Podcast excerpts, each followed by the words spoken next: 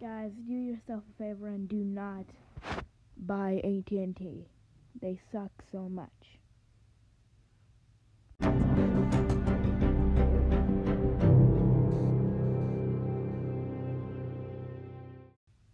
Hey guys, welcome back.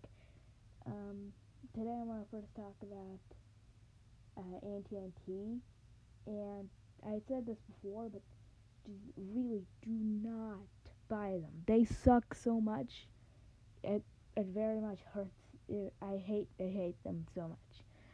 I mean, like they keep on. I mean, like le- yesterday, they throttled our internet. They slowed down our internet five times. Five times in one day. And also, I want to say, do not buy Roku Express because that, for some reason, uh, also just disconnects from my internet five times. That's also what caused me to disconnect from the internet. So yeah, alright, let's go to the news. First, main thing is uh, Apple has released a bunch of new MacBooks. So I made a YouTube video, eight seconds, eight seconds long of uh, everything Apple released today. So they released, so they released a new MacBook Air with a true tone display, and it's now cheaper at $1,100. They also released a new MacBook Pro 13 inch. The one without a touch bar now has a touch bar. So all MacBook Pros now have a touch bar. So if you want a MacBook Pro without a touch bar, if you want a MacBook Pro without a touch bar, too bad. Um, you now have touch bars. But hey, but hey, they're cheaper, so yeah. And also the four terabyte like SSD model for the 15 inch MacBook Pro is also cheaper uh, by two thousand dollars or so. So yeah. And and they discontinued the 12 inch MacBook in replacement for the MacBook Air. And they discontinued the non Retina uh, uh, MacBook Air, the non Retina one. You know, the piece of crap one. Yeah.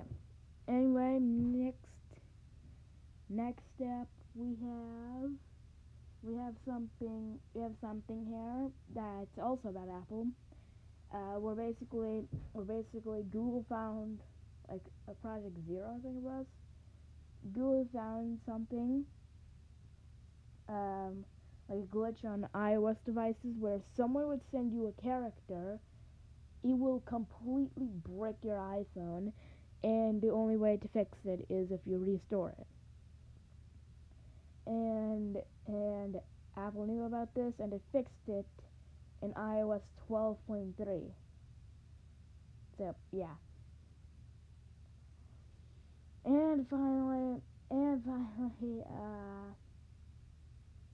and finally, I want to also talk about something here.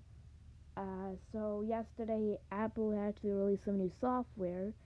Uh, so they released iOS 13 and iPadOS 13 public beta 2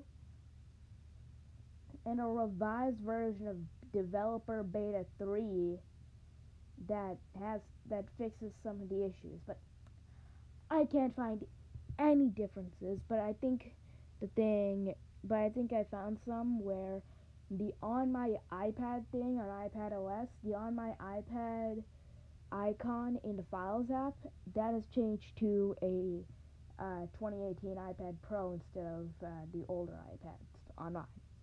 On mine. And uh, and obviously it supports the iPhone 7 and 7 Plus now. So yeah. Alright, that was it. Uh, yeah, do yourself a favor. Do not buy AT&T. They suck massive duck. So yeah. Bye.